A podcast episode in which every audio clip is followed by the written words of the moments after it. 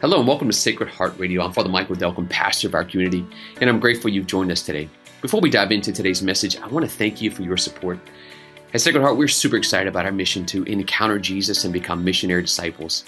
None of this would be possible without the incredible generosity and dedication of our supporters like yourself. Whether it's through prayer, time, or financial contributions, you allowed us to carry out our mission and touch the lives of countless individuals. If our ministry has helped you along the way, either with this podcast or with our online streaming, please consider financially partnering with us if you're not doing so already. We want to continue our virtual presence in an ever-challenging world, and your support allows us to do that. You can visit shbroussard.org and click the Give button. There you can find ways to support and partner with us on our mission. Another way to support us in our mission is just to share this content with others. Again, on behalf of our team, thank you for listening today. Let's get to today's content as we grow together. So I had a co-worker, somebody on our staff, not going to say who it was, pulled me aside and said, "Hey, Father, we need to talk. These small group meeting rooms in our new One Heart Building, they're just kind of driving me nuts." Like, "Hey, what's up? What's going on?" "So, well, those chairs that we picked out, they just don't look like somebody's living room. They're just," I'm like, "Okay, let's go look at them. Let's go talk it out." So we walked over to the One Heart Building and we walked into one of the rooms, and for those of you who have been in them, the chairs, they were all like turned, they're swivel chairs, so half of them were turned to the right, half of them were turned to the left. They weren't in line, they were out of order, they were somewhere in circles, somewhere it, she's like, "I feel claustrophobic. I'm not relaxed." So I said, "Okay, let's just take a little moment. Let's breathe." So I went around and I literally just put the chairs in line. Like they were designed to like make a rectangle. So I like just put them in line. I put them in order. I put them all facing the same direction.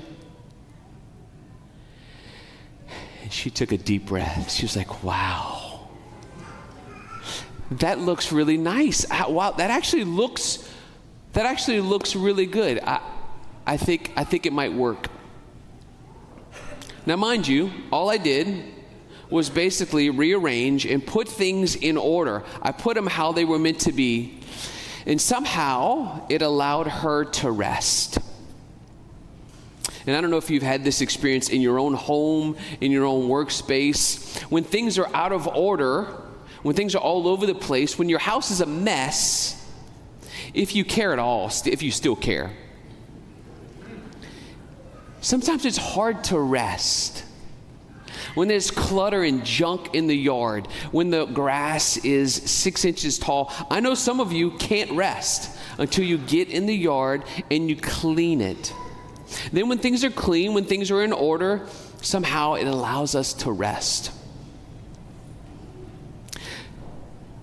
It's not necessarily because all of us are ADD or OCD. It's because, like, we are made for a certain order. And when things are out of order, we are unable to rest. And Jesus is trying to remind us of that, but remind us of a proper order that sometimes we get often out of order. And we've heard this so many times, it just feels like I've given this sermon, right? Like so many times, and you've heard it so many times, but we need to keep hearing it over and over again, because it will be embarrassing how easily we don't follow the basic first order of things. Jesus was asked by a scholar of the law, Jesus, what's the first commandment? What's the most important commandment? Because in the Old Testament, the Jewish people had so many commandments and so many laws. What's the most important? And Jesus says this, "This is the most important commandment. You shall love the Lord your God with all of your heart, with all of your soul, with all of your strength. And this is the second. You shall love your neighbor as yourself." First, second. They're both important. But the first comes first, not the second. In theological language and books and study, sometimes we talk about this, right? The cross this may be helpful for you. The cross has a parallel, has a horizontal dimension, and it has a vertical dimension. Sometimes theology is a little heavy, vertical, and it forgets the horizontal. Sometimes theology, the study of God, has a heavy horizontal dimension and forgets about the vertical. God came down from heaven to connect with us so that we can connect with him. But Jesus says the most important starting point is the vertical, our relationship with God. Because if we get that wrong, we will get the horizontal dimension wrong. What happens is when you and I forget about worshiping God and putting God first, what happens is you and I begin to look at things that God has created in the horizontal dimension. We start to look for things in this world to be God. And nothing in this world can give us what only God can give us. So God says, put me first with your whole heart, with your whole mind, your whole soul, and I will order your life so that you can properly love the things in this world. So, the first commandment is this: you shall have no other gods beside me. This is literally the first commandment, right? The commandments. If you look at the commandments, it's interesting. The first five have to do with a lot with God. The second five have to do a lot with our neighbor. The first commandment of the first five, I am the Lord your God. You shall have no other gods besides me. You shall have no other idols besides me. Now, what's an idol? Most of you don't have a graven image in your house or in your front porch. You don't have a golden cow. You don't have a golden calf. You don't have a snake. Please, God, if you do, let's talk after Mass. Like, you don't. These are not things that we do. We don't bow. We don't reverence. We don't worship graven images. We don't worship any other God but our God. And none of us would say we probably have any other gods. But think of this definition. It's going to be painful. Think of this definition of what an idol is. What is an idol? An idol is anything. Now listen, I need you to listen to this. And as you're listening, I want you to examine your life. An idol is anything more important to you than God. I just want you to be honest with yourself. I'm going to say that one more time. Right? You shall have no other gods, no idols besides me. Make nothing an idol. An idol is anything more important to you than God.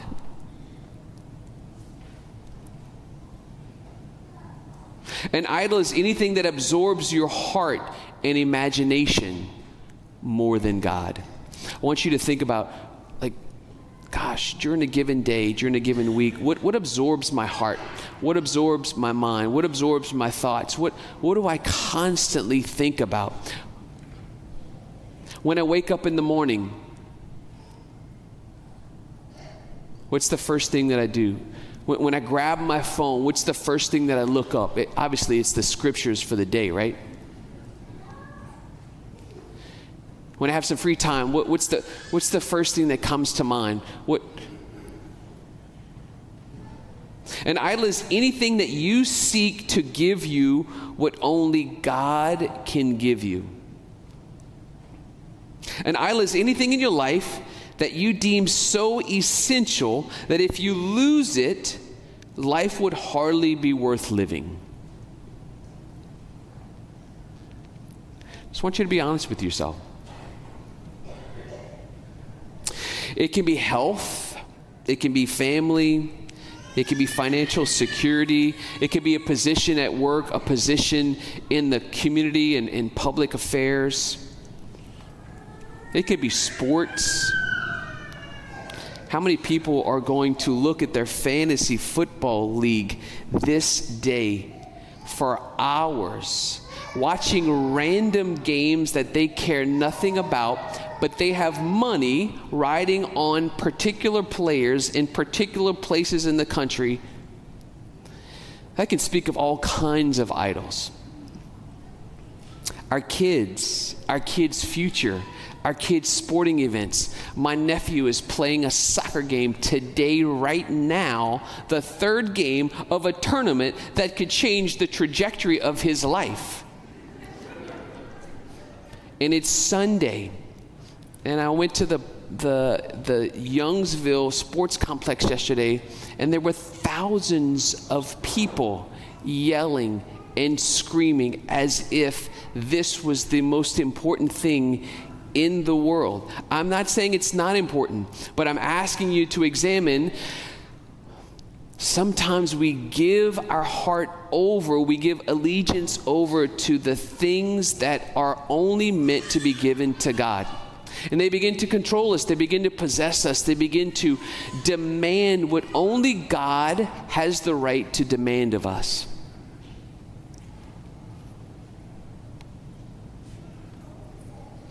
When we disorderly desire the things of this world, our heart will be disordered. And so Jesus today just reminds us, hey, the most important commandment, like keep the first thing first. To love God with, listen to his language, all of your heart, all of your soul, all of your strength. We should be examining our life if we only think of God the 1 hour we come to Mass in a given week. We should be examining our heart and asking ourselves, why am I so worried about my financial security? And I rarely am worried about my eternal salvation in heaven. There are some things in my life that I need to get rid of, that I need to remove. There are sins that I repetitively do that jeopardize my eternal salvation, yet I check my 401k status, I check the stock market probably daily a lot, and I'm more worried and anxious about that security than I am about my heavenly security. I obsess more about the life that I wanted to have that I didn't have because somebody wrecked it, because somebody sabotaged it, or I'm so disappointed about maybe the children that I didn't have, or I'm so obsessed about my fertility or infertility. I'm so obsessed about my image. I'm so obsessed about what people think about me. I'm so obsessed about so many things. What does that say about what's important to us? Love the Lord your God with all of your heart, with all of your soul, with all the... That's the most important commandment, because that orders our life. And when we are disordered, our ability to love each other is hindered. It's short-sighted, it's sabotaged, because what happens is when we go to love other people, we are so insecure because we're not secure in our love for God. We're so insecure that we begin to use each other, we begin to abuse each other, we begin to take advantage of each other. We can't love each other freely because we don't see each other as mutual sons and daughters of God the Father. See, like all the commandments that Jesus tells us to love, to share, to serve, to be sacrificial. It's hard for me to give away what I worship. It's hard for me to give away what I hold most important. Give away your money. Well, it's hard to give away something that I worship. Give away your clothes. Well, it's hard for me to give away something that I think is important. Humble yourself, and God will exalt you. Well, I care so much about what people think of me that it's hard to humble myself, to belittle.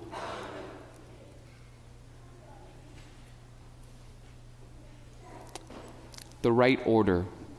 When things are in order in our life, we're able to rest, and we're able to be at peace, and we're able to love God and love our neighbor. Let's pray this week about things that might be out of order.